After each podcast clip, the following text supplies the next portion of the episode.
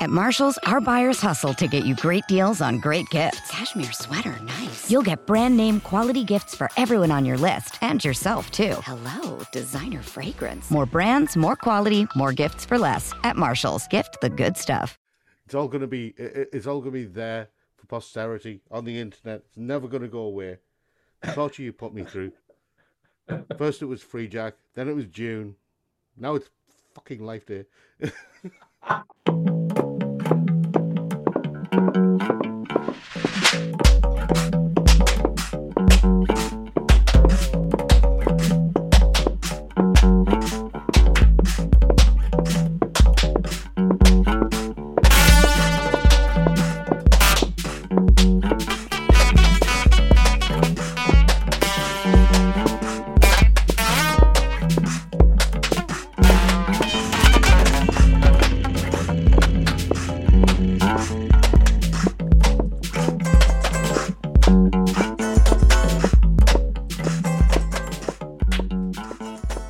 Hello everyone and welcome to Pop Screen, part of the Geek Show podcast network. We are the corner of the Geek Show podcast universe that deals with the good, the bad and the preposterous films either starring, by or about pop stars.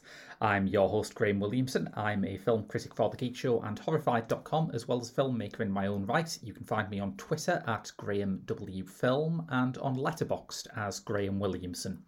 I'm joined this week by... Hello, I am Prob, also known as The Other Rob. I am one of the originators of this machine-like structure called The Geek Show, and I currently do News Trash, which is our video games news show that we do like 2 times a week now. Indeed. Why? Only you can answer that. Yeah, I also have a tendency to get punished by Graham for when I'm not on Pop Screen for a long period of time. He makes me do things like watch what we watched this time. Exactly, yes, because you see, listeners, obviously these days Star Wars is a franchise behemoth with its image carefully protected by the studio, but back in 1978 it was... Oh, no, wait, it was that, which makes it even more inexplicable that today's film actually happened. Then again, there are a lot of people who are equating the the sequel trilogy to the Star Wars Holiday Special because of how just off the rails it went. I have not seen Rise of Skywalker, but the least you can say of it is that it will be competently shot. Yeah, but it could have been improved. Many people agree it could have been improved with a musical number somewhere in there. Yeah, well, it goes without saying. Yes, listeners, this week it's the Star Wars Holiday Special, probably the most widely seen bootleg in cinema history, would you say? Yes. I mean, given the fact that it's on YouTube... And it will never be officially released. Oh no, it will never be officially released, and it's on YouTube in all its advertising glory. Because right at the beginning of it, it just comes up with, this special is sponsored by General Motors, people making transport for other people, or something like that. Like, this is the most bizarre opening I've seen. It had different continuity announcements depending on what region of America you were watching it in. The one I watched had an opening announcement saying, The Incredible Hulk will not be presented this evening. And you think, oh, good, someone got away with their reputation intact. That was the CBS one, I think. Yeah. Right. The most famous... Mine started off with that. The most famous announcement on the bootlegs is the newscaster Roland Smith at one point in one of them appears and just turns to the camera and goes, Fighting the Frizzies at 11, which is such a bizarrely disconnected statement. The thing is, it fits. Weirdly, it fits. It raises your hopes that he's going to come back and kick the shit out of all of the Wookiees here. Especially Itchy. Oh. Itchy is vile. Creepy grandpa he was. Itchy is... And... Yeah. Yeah. Do you know what it is? It's like they went, okay, how many Wookiees do we need? We need 4 Wookiees. Chewbacca, Malla, whatever her name is. And then they kind of lost interest in naming them after that. And they went Itchy and Lumpy. But Itchy beats Jabba the Hutt as the most degenerate character in the Star Wars universe, doesn't he? Oh, God, yeah. I think that's a tasty bit to come to in a bit. Yeah, let's hold off on that, because what you get, the first thing you get is a bit of something that is quite like actual Star Wars and uses footage from A New Hope. It's still about Han Solo's determination to get Chewbacca back to his home planet for Life Day, which... The title Life Day just reminds me of that Simpsons episode where the greetings card company need a new holiday and they go, call it something like Love Day only, not as lame. Yeah. I mean, it was nice to see Harrison Ford phoning in, possibly his best phone-in best performance.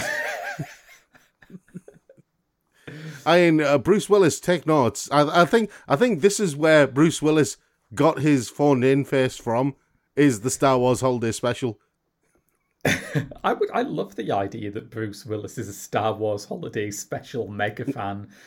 I mean, it makes me connect with him a bit, because my secret shame is this might just be the only piece of Star Wars media that I have watched more than once. You made me watch it again. I watched it years ago and I swore never again. You made me watch it again. I mean, I am not a Star Wars fan, but everything about this special just has this magnetic, morbid interest to me. See, I am a Star Wars fan, but then again, I am a science fiction fan in general. Mm. More of a science fiction junkie, I would say. Just take the hard sci-fi and inject it in my veins. Is that why they call it hard sci-fi? Yeah, I love everything about science fiction.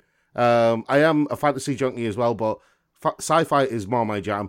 And for me, Star Wars was basically, I wouldn't call it sci-fi, I'd call it science fantasy, because it's got space wizards and stuff like that. But there's a lot to love about the movies and the whole lore of the universe. And I was heavily into the expanded universe, so I really wanted to hurt people at Disney when they decided to get rid of the expanded universe. Yes. Yeah, you can't imagine the rage that was there. But the Holiday Special has always had a special place in my heart, because for me, it's like watching a car crash in action. you know when you're a witness to a horrific car accident and you just can't take your eyes off it, and you know that it's wrong to keep watching. Absolutely, you know you need to look away, but it's just, there's just this horrendous fascination with it. And then you spend years trying to forget what you've seen, all the horrific incidents and all of the wailing and the screaming and the panting over. The honking Wookiees. Oh God, the honking Wookiees. I measured this, and after that opening clip of Harrison Ford in the opening credits, you have to wait 12 minutes for your first non-honked piece of dialogue. And there's no subtitles? No. There's not a single subtitle in the entire thing, but somehow you kind of... Do you know, I will say it's a credit to the acting of the people in the costumes that they somehow get the message across. But still. I mean, for a while, there was a consensus that the Wookiee stuff was what you had to slog through to get to the really kitsch insanity later on. But I love the Wookiee stuff. It is like a Tim and Eric sketch. It goes on for so long that it stops being funny, then starts again. Just the entirety of Wookiee Happy Families is just, it's, who came up with this idea? I did a bit of research on this, and the production history of it is interesting because it's got 2 credited directors, which is 2 more than you'd think would be present. Oh, God, yeah. I mean, it's one of those ones that I know had a troubled production. Yeah, it's a troubled viewing experience, so, you know...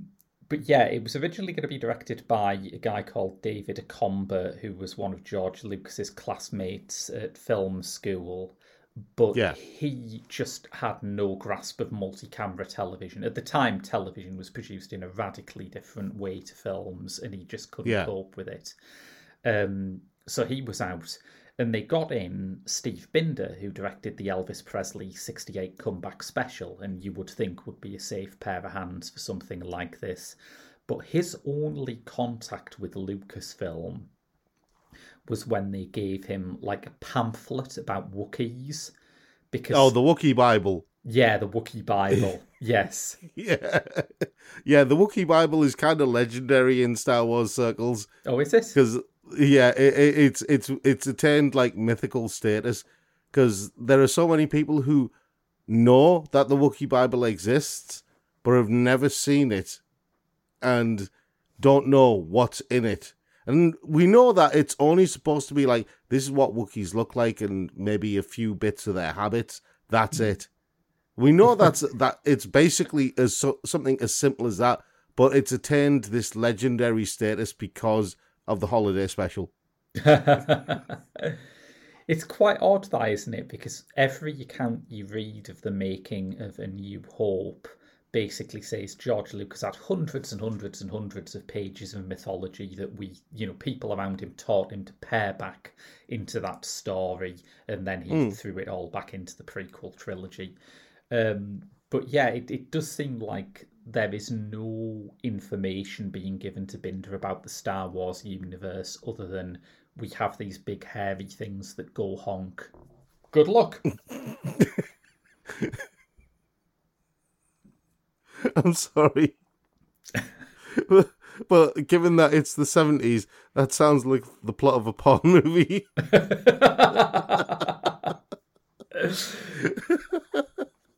It did, on a very different... It also sounds like the title of a porn movie as well. Big hairy things that go honk, yes. Yeah. Or a Russ Meyer movie. Yeah, it's got a certain George Kuchar vibe to it, I guess. It kept making me think that if Lucasfilm were really on the ball, they'd have their rip-off version of Untitled Goose Game with Lumpy by now. Yes. I mean, I perish the thought of a game involving Lumpy because... There are certain characters in television and film that you look at them and you go, you're a brat, and yes, you deserve to be in military school, or you deserve a good smack. Lumpy's right up there. Lumpy has my favourite bit of the opening credits, where it builds up and up through all of the characters and actors you care about and have seen in other things. And the final thing is, and introducing Lumpy. And he just turns to the camera and whips his hair round and goes, this big stupid grin. And it's spectacular. I love it. The thing about the credits, though, did you notice the discrepancy? Between in the credits and the concept of good taste? No, it's just everyone... you got Carrie Fisher as Princess Leia, and Mark Hamill as Luke Skywalker, and Harrison Ford as Han Solo. And then you got... I forgot his name, who plays C-3PO, and the guy who plays Chewbacca. Yeah. And then it gets to an R2-D2 as R2-D2. And you're like, hang on... That's a serious Kenny Baker diss.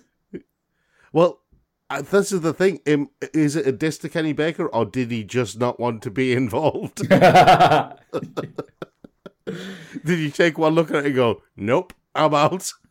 I showed this to a friend who is a reasonably big Star Wars fan, but it's still somehow not familiar with this. And I think when... Then he's not a real Star Wars fan. This is the baptism of fire for every Star Wars fan. Every true Star Wars fan has to have watched the holiday special. You're not a true Star Wars fan until you've watched it, because this is the lowest point that Star Wars would reach until the sequel trilogy. It is one of those things like, you know, those American universities where to get into the exclusive fraternities, you have to be, like, spanked for a whole night or something. Oh, God, yeah. They should change it to the Star Wars hazing special. Yes, absolutely. But anyway, I showed it to my friend, and when that clip of Mark Hamill appeared in the opening credits, she nearly passed out because it is such a strange image. Oh, God. I mean, Mark Hamill in the credits, and when he appears finally on screen, he looks coked up to the eyeballs, but I have it on good authority that he wasn't the one coked up to the eyeballs during the production. Oh, boy, That was Carrie Fisher. Yes, yeah. But Hamill had was it a motorcycle accident? Yeah, he'd had some kind of accident in the run-up to the holiday special, so they kind of had to use a bit more makeup than normal, and that... And it shows. He looks like a haunted waxwork. He looks like the waxwork of himself that's been animated. He has this smile that makes it look like he's gone ill-advisedly methods to voice the Joker. I believe they call it a rictus. Yes, yes. I believe they call it vigor mortis. I mean, it's just quite seriously though. When he's doing that whole bit where he's going trying to get.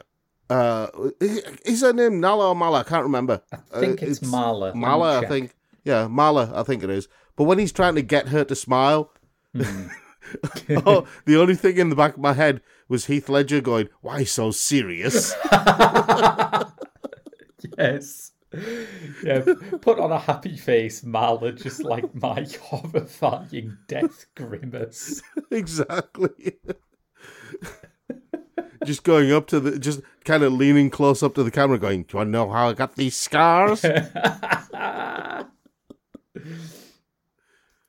So yeah, after this, we have the aforementioned 12 minutes of solid honking.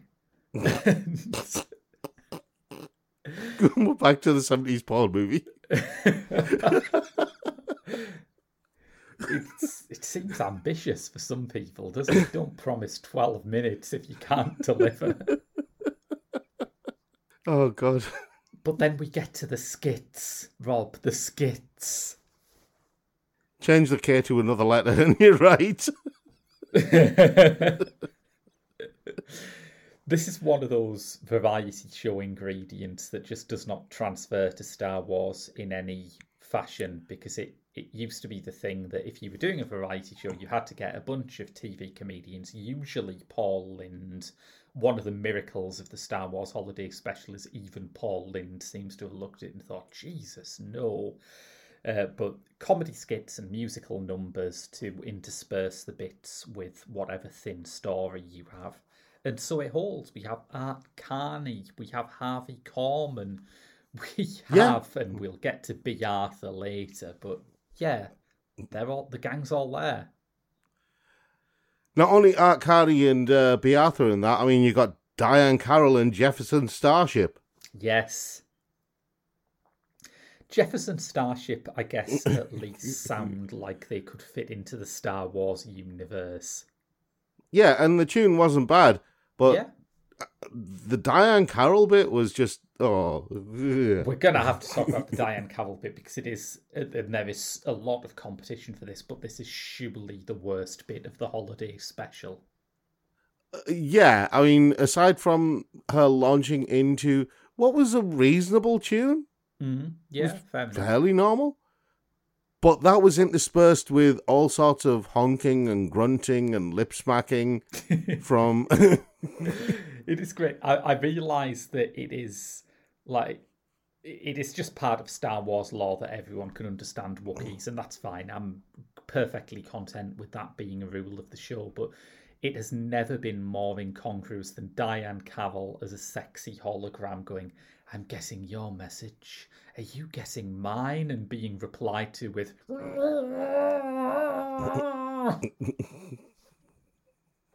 Yes. I mean, it's just... oh. Dirty old grandpa Itchy. That is literally what's happening. Art Carney has come in as a trader, and he's giving the Wookiees these supplies, but he tells Itchy that you've got this hologram pack that's a real wow, you know what I mean? And you think, oh, God, do you know, please let it not be that. Do you know, the thing is, right, and I found this out about the holiday special, I did do a little bit of research. That bit to process it, yeah. That bit is actually in the script for Art Carney to basically introduce that Diahann Carroll thing to Itchy as if it was an X-rated movie. Yeah, no, it's actually scripted in like that. I mean, I'm not surprised because that's absolutely how it plays on screen. And yeah, it was meant to play like that. That's the thing. It's actually in the script, and I'm like, wasn't this for kids? Yeah, yeah. And I suppose if you ask me to try and struggle and think of the ethos behind it, I guess that's the something for the dads bit. You know, that's the bit where it's legs and core coming on to Top of the Pops. That's, you know, but... So, hang on, there's something for the ladies bit was the cooking bit then?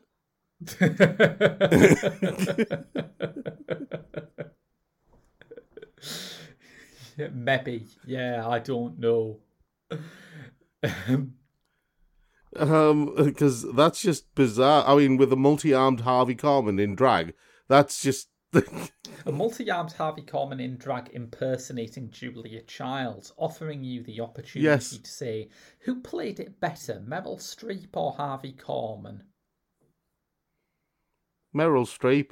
It might just be Streep, mightn't it? Then again, thinking about it, it is a close call. Now that you got me thinking about it, it's really close, isn't it?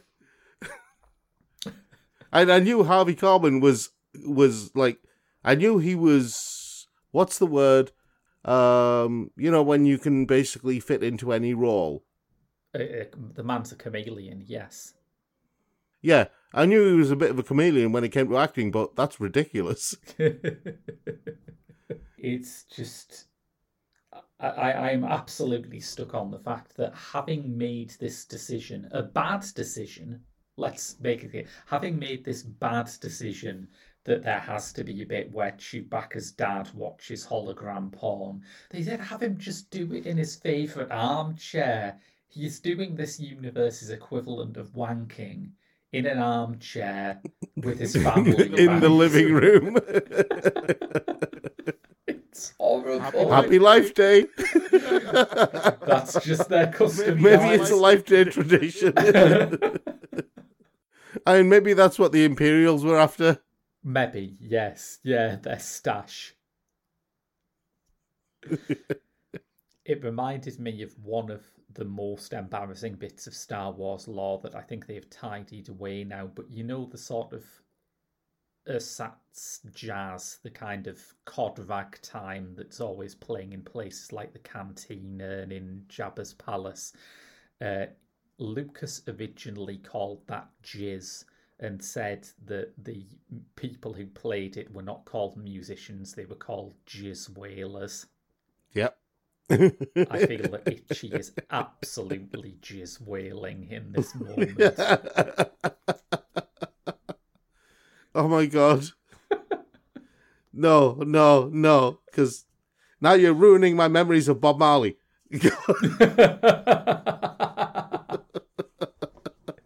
Yes.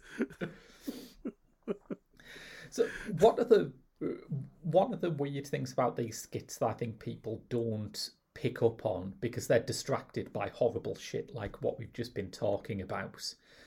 But one of the things people miss is that even in a light, sort of campy variety special about Star Wars, you still have to deal with the fact that this part of the galaxy is ruled by space Nazis.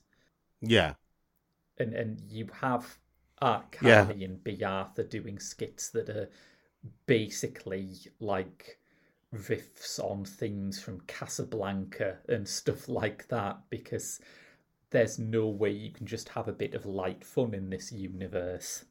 Which, you know, given that it's for kids, is just kind of, it's gone from lighthearted but bizarre entertainment to The Diary of Anne Frank. Yes. I'm like, that's a sharp turn to the left. It really is. Or the right, even. No, it's a sharp turn to the right, sorry. Let me get that right. Yes. I think after this, it's interesting that after that Diahann Carroll sequence, I forget what order things are in because my brain has been destroyed. It's after the Diahann Carroll sequence. I think it's basically the cooking bit first, isn't it? And then the Diahann Carroll sequence, if I remember rightly, because Art Carney turns up, and in between then. There's all the thing about contacting, like, Mark Hamill, where's Chewbacca and Han Solo, and then the contact Princess Leia, where is everybody? And then Art Carney turns up with all that stuff. And then I think Lumpy takes some present upstairs, and then you see his room, and then the Imperials turn up. And then when the Imperials turn up, There are two weird bits when the Imperials turn up. The first one is, just two that stand out, let's say. The Imperials turn up and they're just like the campest Imperials I've ever seen on camera. Yes. And it's as if someone had someone looked at Kenneth Williams and said, he should be an Imperial, but maybe torn it down a bit. It's literally like that. They turn up and then they have Lumpy watching some weird, bizarre Star Wars cartoon. Oh yeah, he's got his little mini holograms, hasn't he? That do acrobatics. Oh yeah, that's the thing. That's the bit that we missed. Is that? Yes. Yeah. Because that I think happens when Mala's cooking. Yes, she puts Itchy puts the hologram on for Lumpy and him to for Lumpy to watch, and all that's just the weirdest thing. There's just this giant Wookiee face while the little characters do acrobatics. I'm just like, oh god. But yeah, you're right, aren't you? There is this cartoon segment in it, which seems to be the bit that people liked. It's kind of one of the best bits of the entire holiday special because, number one, you have giant face Han Solo. Yes, Han Solo, who this week will be played by Mick Jagger. Yes. Number two, you have an actual decent plot. Yes. Involving Boba Fett. And, you know, shirtless Boba Fett was a thing at that point. I don't know why. Shirtless Boba Fett riding a dinosaur that eats spaceships. Your argument is invalid. Yeah, all of the good ideas went into the cartoon. It's like, Boba Fett, but he's shirtless. Yes, that's a good thing to have in here. Dinosaurs, but they eat spaceships. That's a good thing in there. Boba Fett shirtless, well, riding a spaceship-eating dinosaur. It's a win. You make it sound pleasantly like an Old Spice advert. I actually want that as a poster. Boba Fett, shirtless Boba Fett riding a spaceship eating dinosaur. If they made that poster, it would sell like hotcakes because all the Star Wars fans would want it. But this cartoon segment is the reason why, as much as people want to, you can't just get rid of the Star Wars Holiday Special. It will always have that status as being the first on-screen appearance of Boba Fett, no matter how much no one wants that. Yeah, it will also be a testament to how stupid Luke Skywalker actually was during those first two films, especially in Star Wars, because he turns up and you have this helmet-wearing shirtless guy riding a dinosaur that eats spaceships, and he's like, "I'm your friend," and even though C-3PO says, "Friend, you know, it's just a word, isn't it? Maybe we shouldn't trust him that much." And Luke Skywalker is going, no, he said he's my friend. We can trust him. The other piece of testament to how stupid Luke Skywalker is at this point is the fact that he agreed to be in the Star Wars Holiday Special. Yes. Yeah. Yes. But this has a certain following, this cartoon. This is on... Are you aware that this cartoon has been excerpted and put on Disney Plus? Yes. So I knew about that. The only piece of the Star Wars Holiday Special that is available through official channels now. Oh, God, yeah. I mean, one of the good things about getting rid of the expanded universe was that the majority of the Holiday Special went missing. And I think that's one of the few positives. So, I mean, we were talking about how the stormtroopers and the Imperial Guards in this are not quite as intimidating as they should be. And final evidence comes when they are fooled into returning to their base by Lumpy. Yeah, I mean, there is a bit of evidence before then when one of them sits down to a Jefferson Starship song. Oh, yes, of course. We skipped over the reason why I shoehorned this into Pop Screen. It's got Jefferson Starship in. I mean, it does have Diahann Carroll as well, but Jefferson Starship... But it's just like... Yeah. Jefferson Starship with pink microphones. Well, yes. That look decided like other things that he's waving around his mouth. They've got Itchy's vote. Actually, think about it. This is the thing that Malla is watching, isn't it? So this is your something for the ladies, isn't it? Jefferson Starship. Oh, God. Yeah. No. Bad, Graham. Bad. No. Get it out of my head. Out of my head. You. And I know it's rude to point. It's not a bad song, is it? The Jefferson Starship one. It's a perfectly decent song. Perfectly decent Jefferson Starship song. But it's been ruined now. Thank you. I mean, you're acting like it wasn't tarnished slightly by being in this context.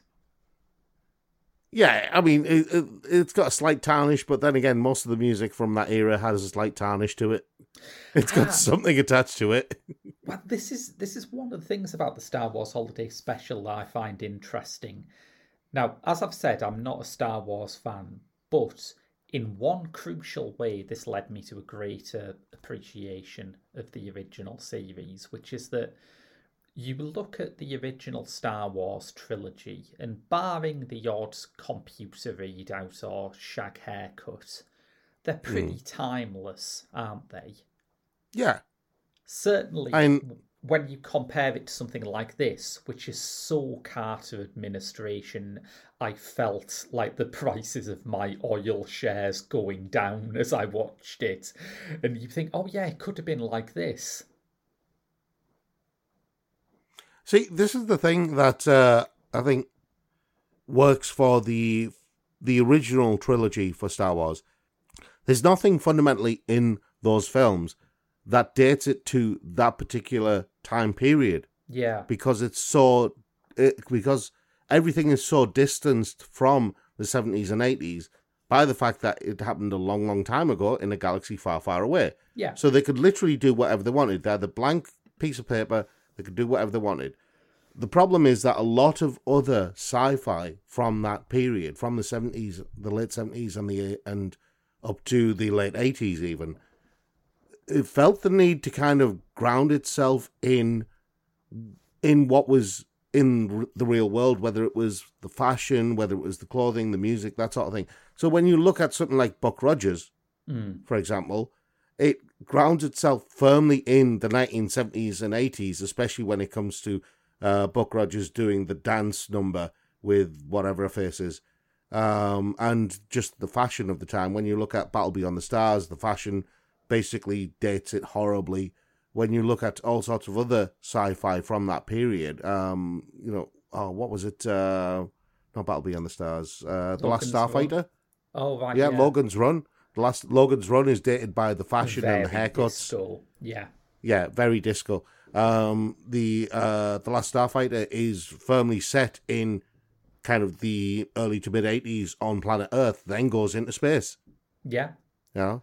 And well, so my favorite example of this, by the way, is the Canon Films Master of the Universe adaptation, just because I remember being so crushed watching it as a kid and realizing that, you know, someone had gone, kids love these adventure stories set on a fantasy land. Imagine how much more they'd love it if it was set in New Jersey.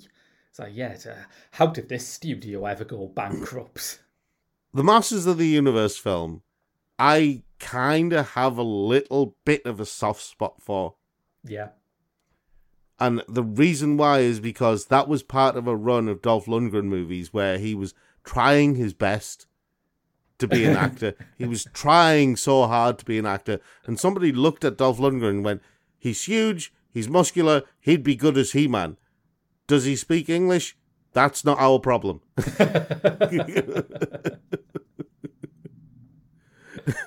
And so he got cast as He-Man, but in amongst that he also did a couple of others. He did this alien one which was actually pretty good, about some alien drug dealer who's coming to Earth, injecting people with loads of drugs and then harvesting the endorphins directly from their brain, because that was a massive drug in outer space. So basically an alien serial killer. That's and he's a cop who's hunting down this alien serial killer. Typical 80s action sci-fi movie with all of the one-liners. Yeah. And it was a pretty decent movie. And then he did The Punisher. Yes, The Punisher. It's funny. And I think that's where his action movie career ended for a little bit. It's funny how people always struggle to get that right, considering it is the most basic concept in all of superherodom. But The Punisher has the most amazing line in cinema. Do you not know? Which one? Do you know how long a man can live after you cut out his heart? A long... Wait for it. Time.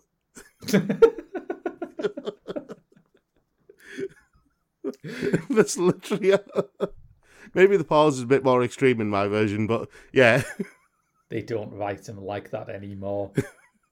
Thank God. So yeah, Lumpy defeats the Imperial Guards with the help of another Harvey Korman character who is like this robot skit that goes on forever. Oh God, yeah. The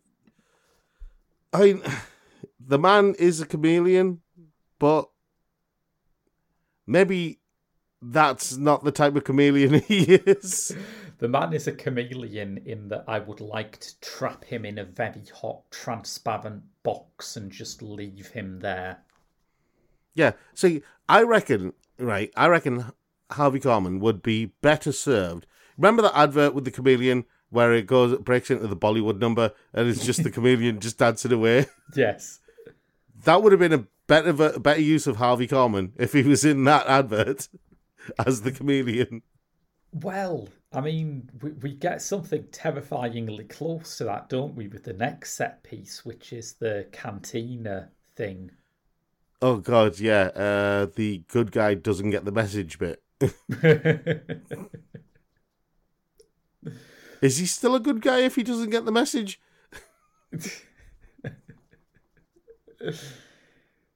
This is the bit with American National Treasure Bea Arthur, and my notes at this point say, I wish there was a high-res screenshot of Bea Arthur snuggling up to a giant rat puppet, because it would be my avatar everywhere.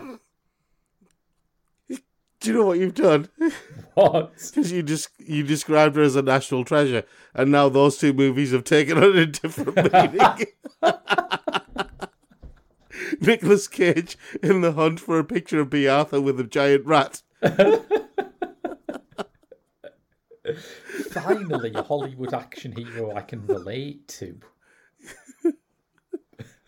I mean, I would love that to be National Treasure 3. Sorry. So the thing that I remember most about this sequence is that they slow down the jizz, as we know. They slow the jizz from the canteen sequence and turn it into this sort of cod, Brecht and Weil ballad.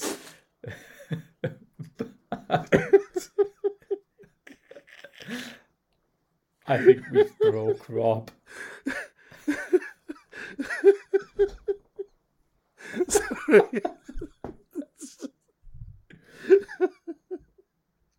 I was watching you try to hold that laugh in through that sentence, and it was a bit like, is it Live and Let Die, the Bond film where the guy gets locked in a decompression chamber and just starts up until he bursts? I mean, the whole thing with the slowing the gist. The reason why I was laughing so much is because I remembered the Imperial transmission. Sorry, about martial law being declared, and my brain went, "We're gonna lock down the jizz."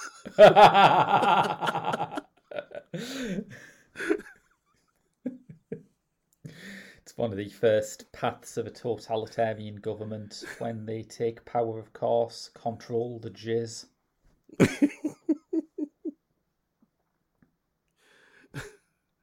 Oh. But yeah. I'm calm again.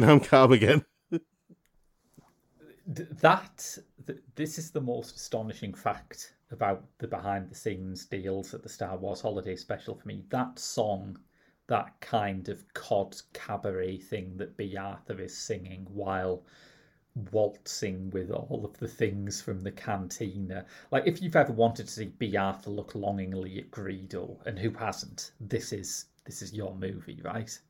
Yeah. But that was written by Gillian Welch's mum and dad. Really? Gillian Welch, perhaps the greatest living country singer, had her parents write that songs for the Star Wars Holiday Special. Wow. Wow. And yet she has yet to cover them live, which I think is very ungrateful. These people gave you life, Gillian. They gave you Life Day. Yeah, watching this made my brain hurt again. Yeah. And, you know, you cannot possibly have worse brain freeze than Carrie Fisher does in the bit immediately after this, though. So that's quite comforting. Yeah. This is the thing. When you think it can't get any stranger than it already has been for the last... the damn thing lasts an hour and 38 minutes. Oh, man, it's long. Yeah. And for a lot of that, you just kind of... Do you know that scene towards the end of A Clockwork Orange where they force his eyes open? Yes.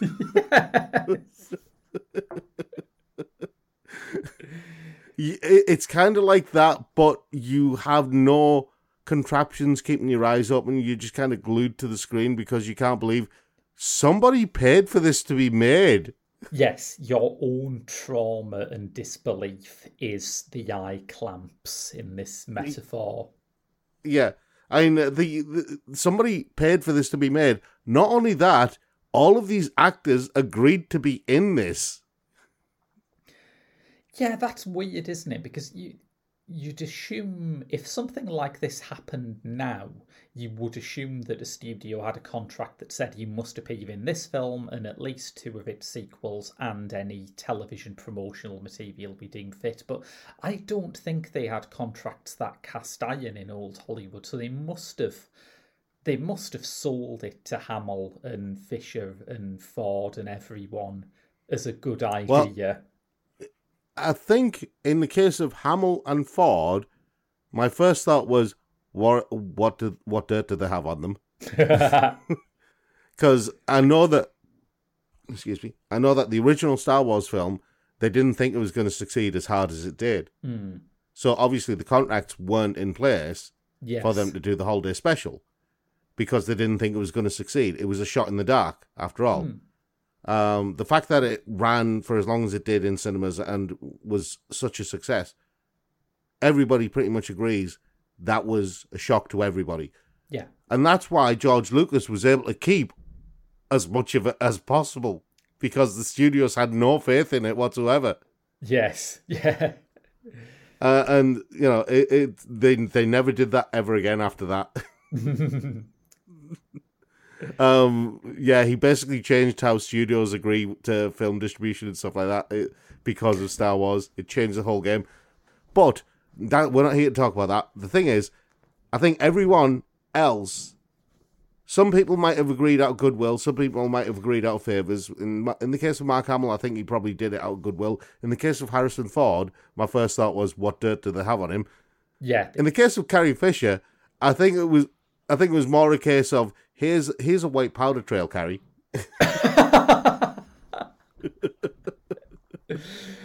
Just follow the white lines.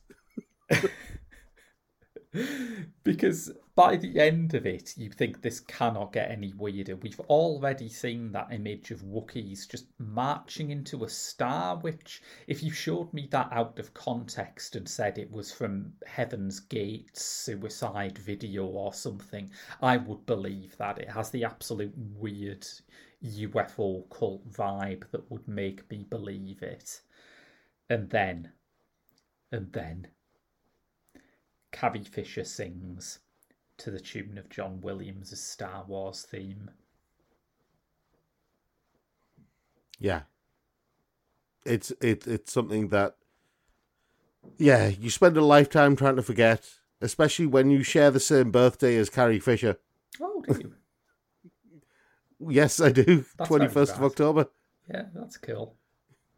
Same day as planet Earth, in fact. Some people say it's the 20th. I believe it's the 21st. Okay. Right, fair enough. I can't imagine how that's been calculated. It was that Usher fella who basically used the Bible to work out that the planet Earth was created in 4004 BC.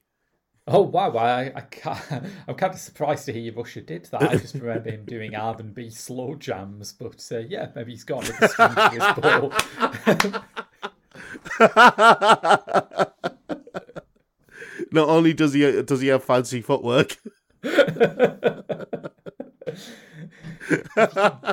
all of that and work on his abs at the same time. I think you're going to have to take him seriously.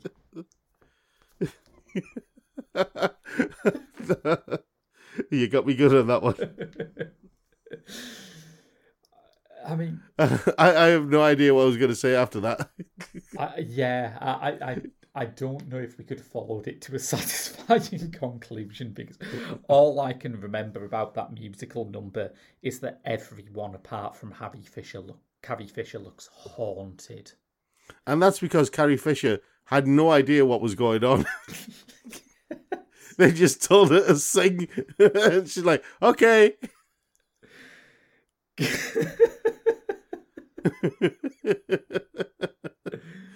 I think at that point she was probably the only one happy to be there. Yeah, she was celebrating life, and boy, was there some celebrating going on. Oh God, yeah. I know. It's no secret. She's been quite vocal about just the amount of drugs she was taking at that point. Yes. And so when you see the look on her face, when you see the smile on her face in that sequence, that is a genuine smile of somebody who is happy to be there and has no clue what's going on. Yeah, compare and contrast it to Mark Hamill in the opening credits. It was, if anything, too lucid. He knows exactly what he signed up for. Yeah, I mean, is it any wonder he is one of the best Jokers now? Yes. Yeah, that's like, if Jared Leto wants to do some big method thing to play the Joker, he doesn't have to send his castmates dead rats or anything. You understand horrifying nihilism once you've been in the Star Wars Holiday Special. Yeah, I mean, other people can't understand. It literally is a case of, you weren't there, man. You weren't there.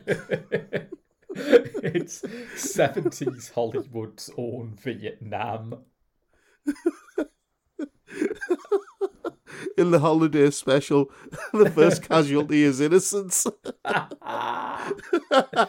In the Holiday Special, the wind doesn't blow, it sucks. Can you imagine that though? Instead of you know the Platoon cover where he's up, where he's on his knees with his arms up in the air. If that's Harrison Ford as Han Solo like that, it just says the Star Wars Holiday Special. The first casualty is innocence. Just imagining Martin Sheen going into the shadows at the end of Apocalypse Now and asking if anyone's there and getting the response. You've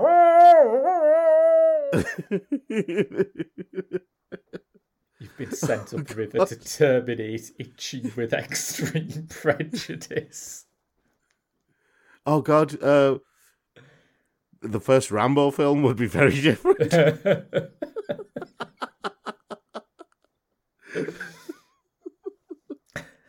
Oh.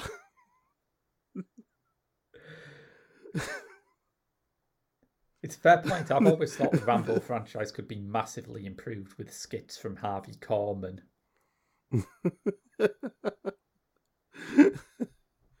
Yeah, a slow number from Bea Arthur somewhere in there as well, towards the end.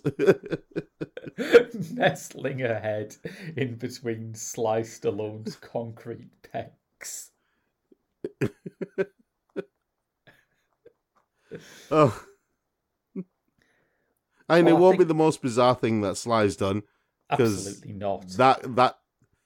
I mean, even he admits he makes jokes about it now. He says when people try and call him a bad actor, he's like, "You never saw Stop or My Mom Will Shoot," which had Estelle Getty in, so he could be collecting Golden Girls. That could be his thing. I know. That's a weird thing, Sly. Look, everyone's got to have a hobby. You make him sound like the Collector from The Simpsons.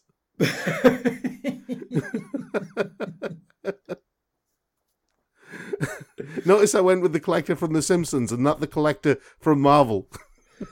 Yeah, I think the Collector from Marvel needs some dignity retaining. And he has Howard the Duck in a glass case. He's got low standards. It depends on how you look. Howard the Duck is from a parallel universe. Yeah. The history of Howard the Duck is complicated. Seriously. We're back on George Lucas now, aren't we? Yes, we are. Well, technically, yes. Yes. But are we capable of having any final thoughts? Have we got, like, brain power left after some of this? I think the Holiday Special did one... If anything good came out of the Holiday Special, it's this, right? Mm. They never did Holiday Specials like that ever again. Yeah, that's true. Because they could have done the Empire Strikes Back Holiday Special. Oh my God, that would have been horrible. Yes. Can you imagine the Empire Strikes Back Holiday Special? I think that the subterranean bleakness of having all of the skits be about smuggling things past Imperial guards would be massively magnified in the Empire Strikes Back Holiday Special.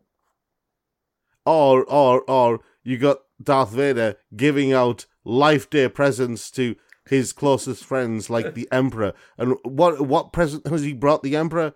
Oh, it is your greatest enemy sealed in carbonite. Goes to his next friend. Your greatest enemy sealed in carbonite.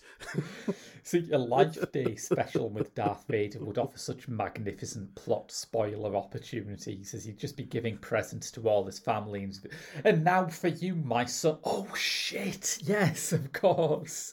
Can you imagine, though, if that was the Holiday Special was Darth Vader giving Luke his best friend sealed in carbonite? I was going to give it to Jabba, but then I thought, you're my son. You need a friend. It's quite a good thing, then, that this killed the idea of the movie tie-in variety show forever. I don't want to be getting up to 2019 and having the Avengers Endgame Holiday Special. I mean, you get enough Avengers shorts and Marvel shorts. Yeah. You know, and some of them are great. Some of them are just weird. Yeah. None of them are essential, I think it would be fair to say. Yeah. None of them are essential. None of them are, none of them are completely necessary for you to watch.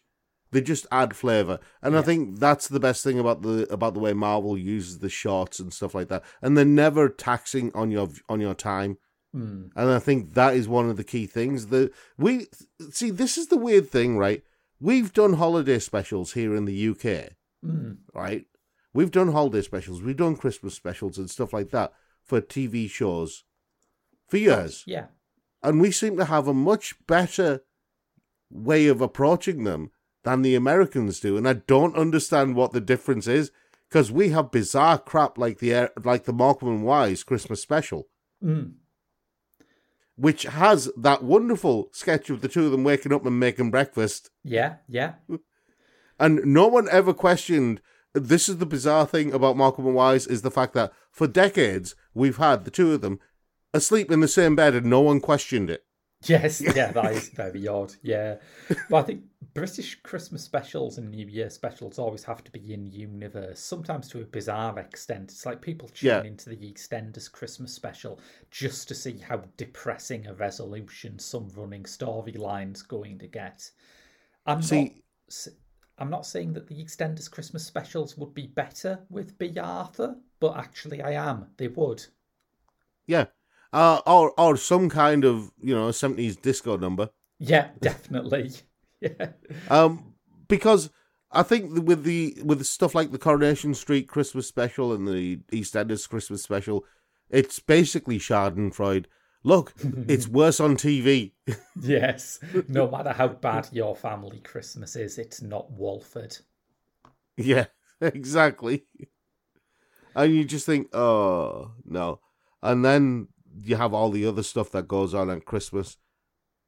What was it? What's that dancing one that everyone's obsessed with these days? Oh, Strictly Come Dancing. Yeah, they've got the Christmas thing for that. And then they got Christmas... Do they still do Christmas X Factor and stuff? I don't know. But yeah, they don't. They all seem to have their own Christmas versions of stuff. And the Americans seem to take the idea of the Christmas special and kind of ramp it up to 12, 13, 14. Yes. Let's add in more stars. Let's add in people who are totally unrelated to this particular story, to this particular show, to this field entirely. So it might be, I don't know, Grey's Anatomy, the Christmas special. Let's just choose that out of a random hat. the Grey's Anatomy Christmas special. And in there, they've got, like, quarterbacks from the NFL, and they've got, like... I don't know, politicians... Disarmingly good, to be honest. This sounds fun.